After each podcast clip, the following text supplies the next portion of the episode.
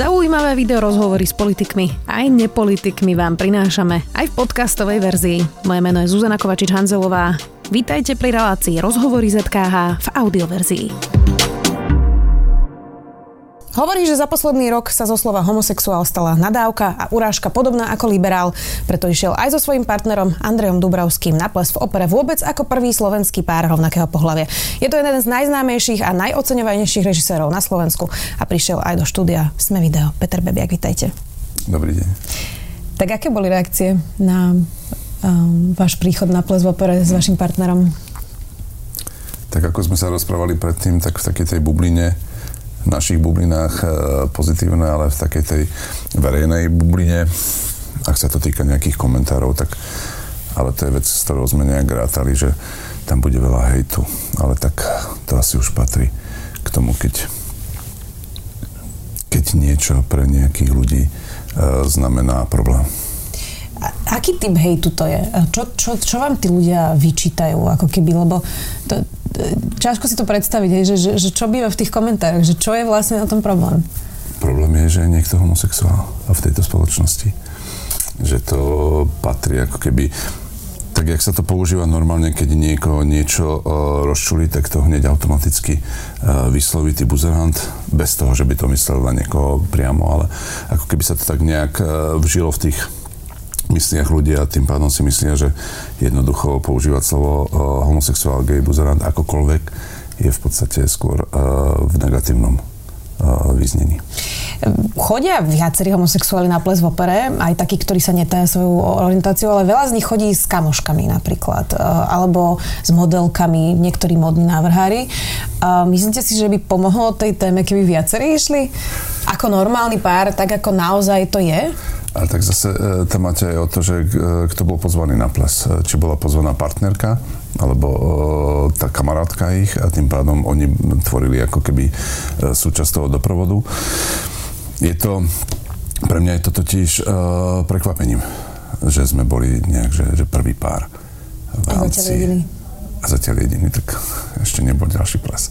Ale je to, uh, uh, asi niečo to rozpráva, alebo ukazuje o tejto spoločnosti kde žijeme, ako žijeme. Že jednoducho ľudia ako keby mali uh, obavu, alebo uh, homosexuáli majú ako keby zrazu obavu výjsť uh, na svetlo sveta s tým, uh, že sú homosexuáli, alebo správať sa normálne v rámci celej spoločnosti. Ide uh, ako keby tá väčšinová spoločnosť chcela, aby sme sa niekde ukrývali, schovávali a existovali iba niekde uh, hlboko zakrytí v nejakom súkromí.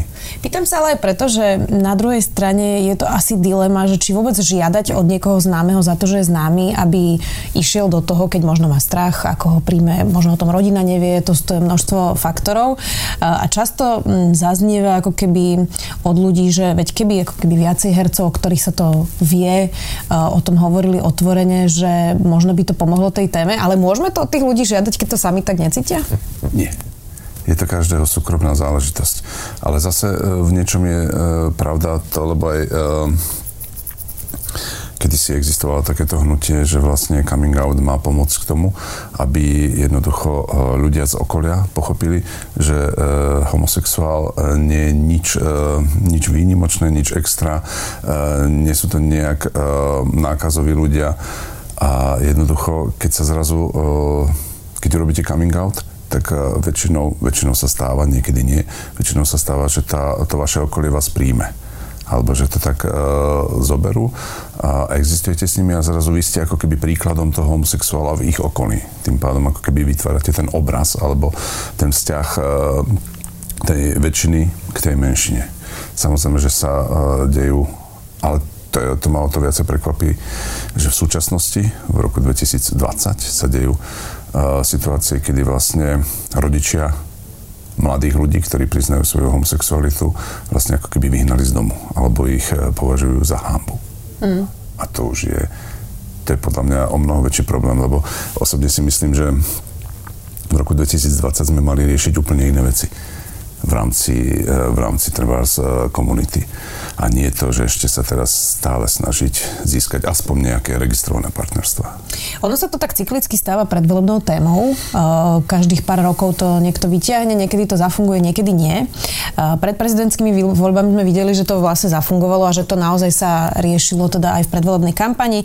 Teraz um, sa to zatiaľ úplne nedarí, aj keď niektorí už hovoria o nejakej hrozbe liberalizmu a snažia sa to ako keby trošku tú kampaň týmto smerom uh, viesť. Uh, a my sme túto štúdiu mali za minulý rok um, niekoľko ľudí z LGBT komunity a oni hovorili, že veľmi sa ich to dotýka, keď je kampaň práve o homosexuáloch, o registrovaných partnerstvách a že cítia aj zvýšenú nenávisť, aj cítia, že sa ich to týka. Vy to máte ako?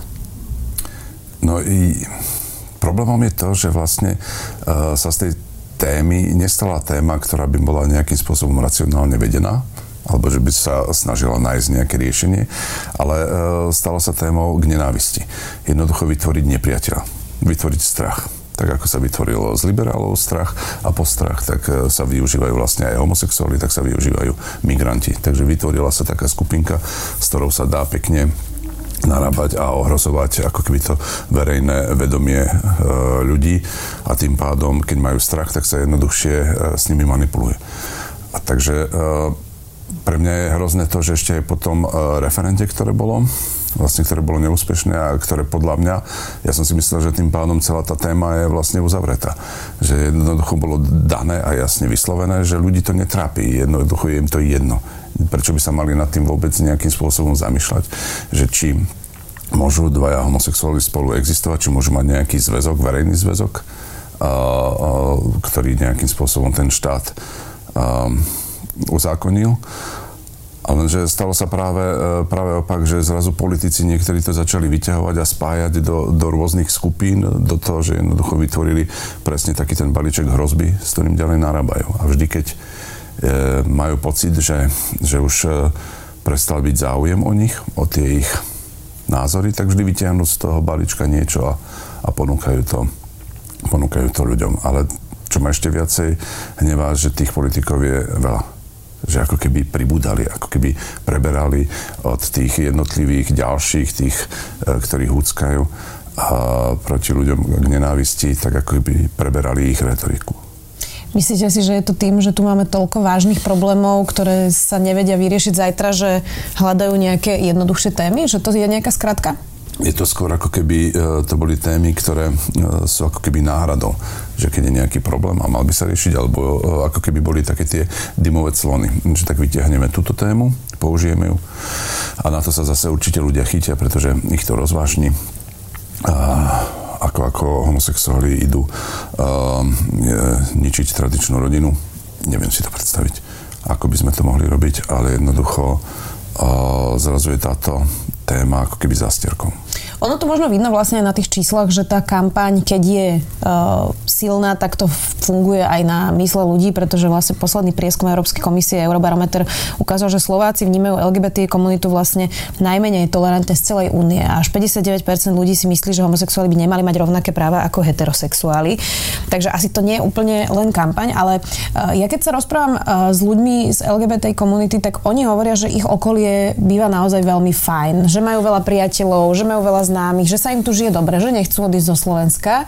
A napriek tomu to číslo hovorí, že 59%. Vy máte aké skúsenosti?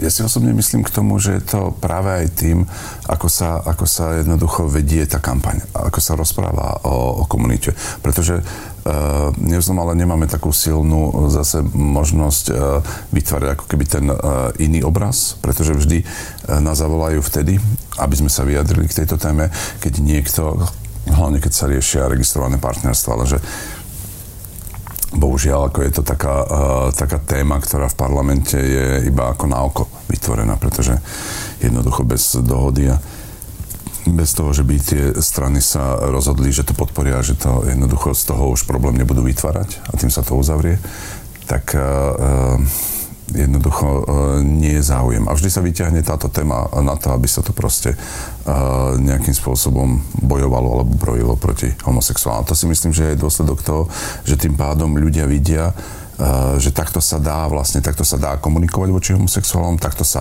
dá správať voči homosexuálom. To je to isté, ako keď vidia príklady, že takto sa dá správať voči, voči migrantom alebo voči akýmkoľvek inej menšine.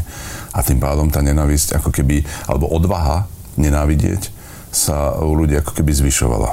To máte volič LSNS.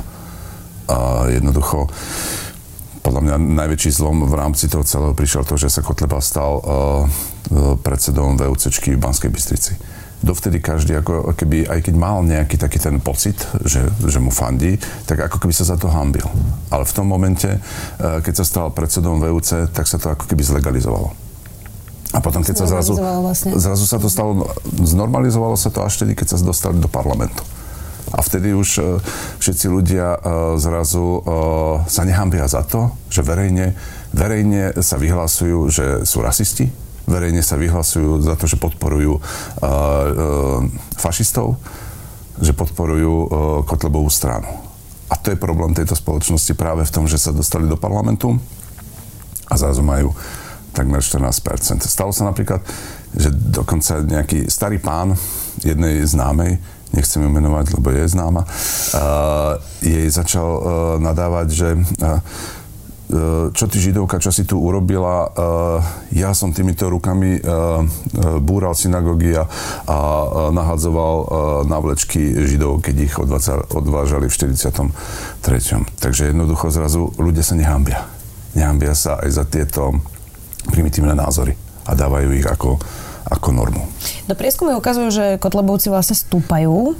Vy ste natočili aj film o svedectve Alfreda Wetzlera a Rudolfa Vrbu, ktorí vlastne utiekli zo Svienčimu ako prvý podali svedectvo, čo sa tam vlastne deje. Um, Pritom v podstate v ľudovej strane naše Slovensko je niekoľko aj vysoko postavených ľudí, ktorí buď majú vytetovaný hákový kríž na hrudi, alebo popierajú holokaust, hovoria, že sú to rozprávky. Um, ale asi nevieme povedať, že 14% voličov Mariana Kotlebu popiera holokaust alebo že sú fašisti. Um, alebo by ste to tak povedali? Jednoducho, m, mm, takisto ako nedá sa povedať, že, že všetci v Nemecku boli fašisti, ale podporovali. Vďaka tým ľuďom, uh, ktorí podporovali Hitlera, Hitler vyhral voľby. Vďaka tým ľuďom, že ho podporovali, uh, sa dostalo Nemecko tam, kde sa dostalo.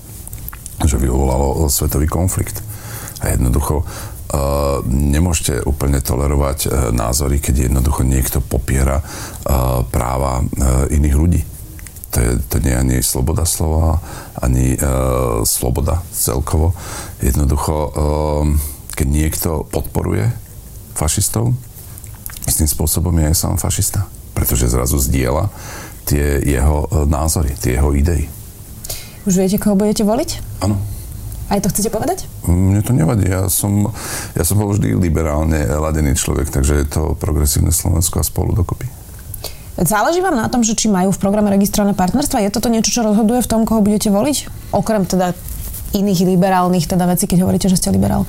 Uh, áno, určite to uh, rozhoduje, ale ako nevadilo by mi to ani, pokiaľ nemá nejaká strana vylúčenie, že proti, uh, proti uh, homosexuálny program, tak jednoducho mi to nevadí. Ale samozrejme, keď uh, to majú v programe, tak je to uh, podľa mňa veľké plus. Teraz sú také pohnuté časy na Slovensku. V podstate posledné dva roky boli naozaj veľmi náročné aj pre novinárov, ale v podstate aj pre celú spoločnosť, lebo sa vyplavujú kauzy a už to človek vlastne ani nestíha vstrebať. Tak veľa toho teraz je. To je hrozné. To je strašné, že, že v podstate ako keby uh, zrazu ľudia sa stali voči tomu istým spôsobom rezistentní, že jednoducho, alebo vôbec to na nich uh, nepôsobí všade vo svete, keď si to zoberiem, že jedna z tých kaos by vyvolala obrovskú, obrovskú vlnu uh, a jednoducho tá vláda by padla, celý, celý systém by sa musel prekopať, zmeniť. U nás tých kaos je denne tak veľa, že zrazu ako ľudia to berú, ako keby to bola nejaká telenovela. A zrazu to nedávajú tomu vôbec tú váhu, ktoré tie kauzy majú. A vôbec tie, ani, ani vlastne e, spoločnosť, tým myslím spoločnosť ako Uh, policiu alebo uh, orgány činné v trestnom konaní jednoducho nezasahujú tak uh, promptne alebo tak rýchlo, ako by sa očakávalo. Vždy Ale na všetko ako v minulosti, to je zase pozitívne asi, Aspoň, ne? že zasahujú. To je dôležité. Ale to zrazu ma ako naozaj prekvapuje to, že ľudia, ľudia to berú ako, ako keby sa ich to vôbec nedotýkalo. Do, sú unavení a ja sa priznám, že uh, ja to chápem, lebo, lebo v podstate už aj my sme trochu unavení a keď už novinári sú unavení, znamená, že spoločnosť už bola dávno predtým unavená, ale... Um, tak potom niečo robíme zlé? No, niečo sa tu dialo roky zle, evidentne. Nie, niečo robíme zle v tom, že jednoducho nedokážeme asi tú spoločnosť, alebo je to vysvetliť tak, aká je to, aká je to hrozná, alebo aká to bola hrozná doba, alebo čo hrozného sa to vlastne dialo. Že sa to asi nejakým spôsobom niekde vstráca. A jednoducho to asi nemá takú tú silu alebo váhu, aby to zasiahlo tých ľudí, že sa ich to dotýka. Vy ste režirovali aj seriál Za sklom, ktorý bol inšpirovaný vlastne poslednými udalosťami. Teraz táto tretia séria, tam bola aj vražda eh, Jana Kuciaka spracovaná. Boli tam teda tí policajti, ktorí ako keby mali náhodnú podobnosť eh, aj s realitou. Ale tak sa to prelínalo vlastne, že, že realita a fikcia. Nie, ale tá realita na, Hollywood, na hollywoodský film bez toho, aby sa vôbec prikrašila teraz? Uh je proste, tá realita je hroznejšia ako to vôbec, čo, e, čo my sme sa len priblížili v rámci, v rámci toho seriálu. Ale mm, osobne si myslím, že jednoducho o, je asi dôležité, aby ľudia pochopili, ako, tá, ako by to mohlo byť, ako to mohlo pôsobiť. Preto aj ten seriál má ako keby aspoň trošku, keď sa približuje k nejakej realite, ktorá sa odohrala, tak má uh, podľa mňa aspoň tú výhodu, že na nejakých postavách, ktoré si ľudia môžu obľúbiť, tak vidia, ako ten systém mohol fungovať. Ako asi fungoval. A tým pádom uh, si môžu vytvoriť ako keby lepšiu predstavu. Myslíte si, že vznikne niekedy aj skutočný film podľa skutočných udalostí okolo vraždy Jana Kuciaka? Lebo teraz vidíme, že bude premiéra filmu Svinia podľa knižky Arpada Šoltesa, ale to je tiež prelínanie fikcie s realitou. Za sklom bolo tiež taký mix. Myslíte si, že vznikne niekedy film, ktorý bude naozaj podľa tých skutočných udalostí, ktoré sú dostatočne šokujúce vlastne. A dokonca niektorí hovorili, že keby takýto scenár čítali, tak si povedia, že to by sa tak nestalo. Um...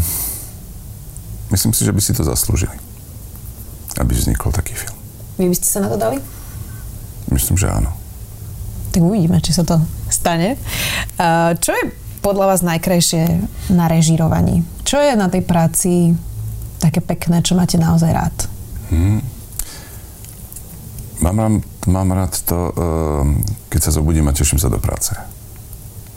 Jednoducho, keď sa teším na plac a, a stretnem tam ľudí, ktorých mám rád, ktorých si vážim, a jednoducho môžem vždy vytvárať niečo nové, ako keby e, novú realitu, nový, nový príbeh, prerozprávať ho.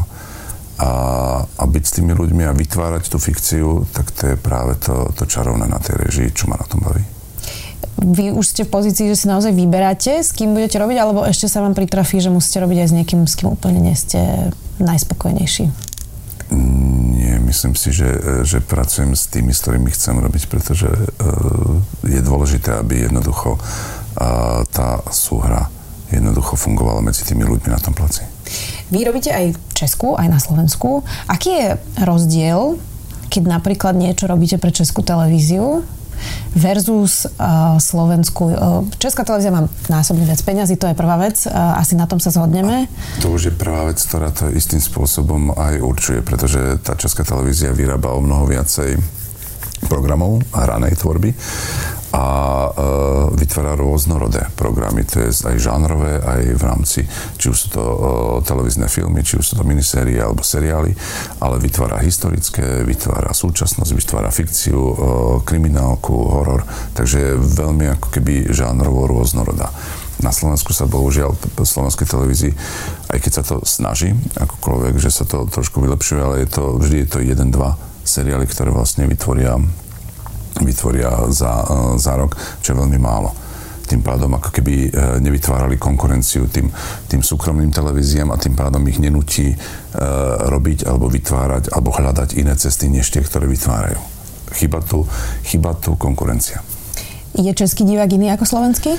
Uh, myslím si, že áno. V čom? Uh, český divák uh, ako keby viacej dbal na logiku a slovenský divák ako keby trošku viacej dbal na emóciu.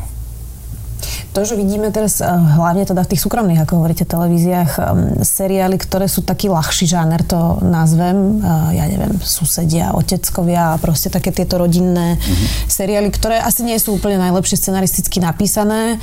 Uh, to súvisí práve s tým, že, že nie je konkurencia, kde by tá kvalita išla vyššie a že možno aj divák nie je vychovaný na vyššiu kvalitu? Áno, súvisí to s tým, pretože jednoducho, eh, keď eh, ťažko sa je eh, vyhovárať na to televízie, povedia, že však diváci to pozerajú. Áno, jasne, diváci to pozerajú, ale nemajú inú alternatívu, čo by mohli pozerať. Takže jednoducho pozerajú to, čo mu vyrábajú. A televízie, tie komerčné sú postavené na to, aby zarábali takže tam sa nemôžete ako nejakým spôsobom očakávať, že by, by robili. Keď urobia nejaký risk, tak je to na ich triko. Za sklom e, bol risk istým spôsobom. Ale zase vytvára to istý imič tej televízie, že ide aj do projektov, ktoré nemusia byť úplne ako uh, najsledovanejšie, ale zase plnia ako keby inú funkciu v rámci tej, tej vízie alebo v rámci toho mena tej televízie. A uh, tým pádom televízie ako keby hľadali formát, ktorý funguje pre čo najširšie publikum, lebo chcú čo najviac divákov. Takže tým pádom aj tá látka, aj to spracovanie ide tak, aby jednoducho ten príbeh bol zrozumiteľný, prečo najširšie publikum. Máte nejakú takú uh, vysnívanú tému, ktorú by ste ešte teraz chceli niekedy v najbližších rokoch spracovať a ešte sa vám to nepodarilo? Vy už máte teda veľa aj zaujímavých vecí za sebou, ale je ešte niečo také, čo je nejaká téma, ktorá vás ťaží alebo na ktorej vám záleží a ešte ste ju nestihli spracovať? Téma. Uh, ja to skôr mám tak, že pre mňa je ako keby každý ten film, ktorý robím, tak by mal byť niečím iným. Mal by byť ako keby pre mňa výzvou. Pretože Uh, nechcem skončiť tak, že by som robil kopie svojich vlastných filmov, že vždy sa snažím ako keby niečo nové naučiť tým, že robím, preto aj žánrovo sa snažím vytvárať tie, tie filmy uh, vždy trošku inak posunuté, či už je to melodráma, alebo je to horor alebo je to thriller, takže vždy, vždy to nejak tak trošku uh, hľadám tú cestu a učím sa. Takže ešte je veľa žánrov, ktoré som vlastne neurobil. Je komédia, je ľubostný film, je ešte veľa takých vecí, ktoré si aspoň muzikál, je veľa vecí, ktoré sa dá vyskúšať. Komédia je najťažšia? Mm, dobrá komédia je veľmi ťažká. Takú tú jednoduchú komédiu, takú, kde sa ľudia iba kúpu do, do zadku, tak to sa dá jednoduchšie Taký akože blbý a blbší, myslíte, hej? A to nie je až taká zlá komédia zase v rámci, ale áno, myslím skôr takéto jednoduchšieho, primitívnejšieho humoru. Uh-huh. Oblúkom sa vrátim naspäť k našej úvodnej téme a už to týmto zakončíme. Znamená to teraz, že na ples v opere už chodíte so svojím partnerom každý rok? Mm, poprvé záleží od toho, že či nás pozvu a po druhé záleží od toho, že či to pozvanie príjmeme. A to už je e, naše rozhodnutie. Ale nehovoríte nie. Mm, nehovorím ani áno. Uvidíme teda. Ďakujem veľmi pekne, že ste prišli, že ste uh, odpovedali úprimne na zaujímavé otázky. Dnes tu bol režisér Peter Pebiak. Ďakujem. Ďakujem. Počúvali ste podcastovú verziu relácie Rozhovory ZKH. Už tradične nás nájdete na streamovacích službách, vo vašich domácich asistentoch, na Sme.sk, v sekcii Sme video a samozrejme aj na našom YouTube kanáli Denníka Sme. Ďakujeme.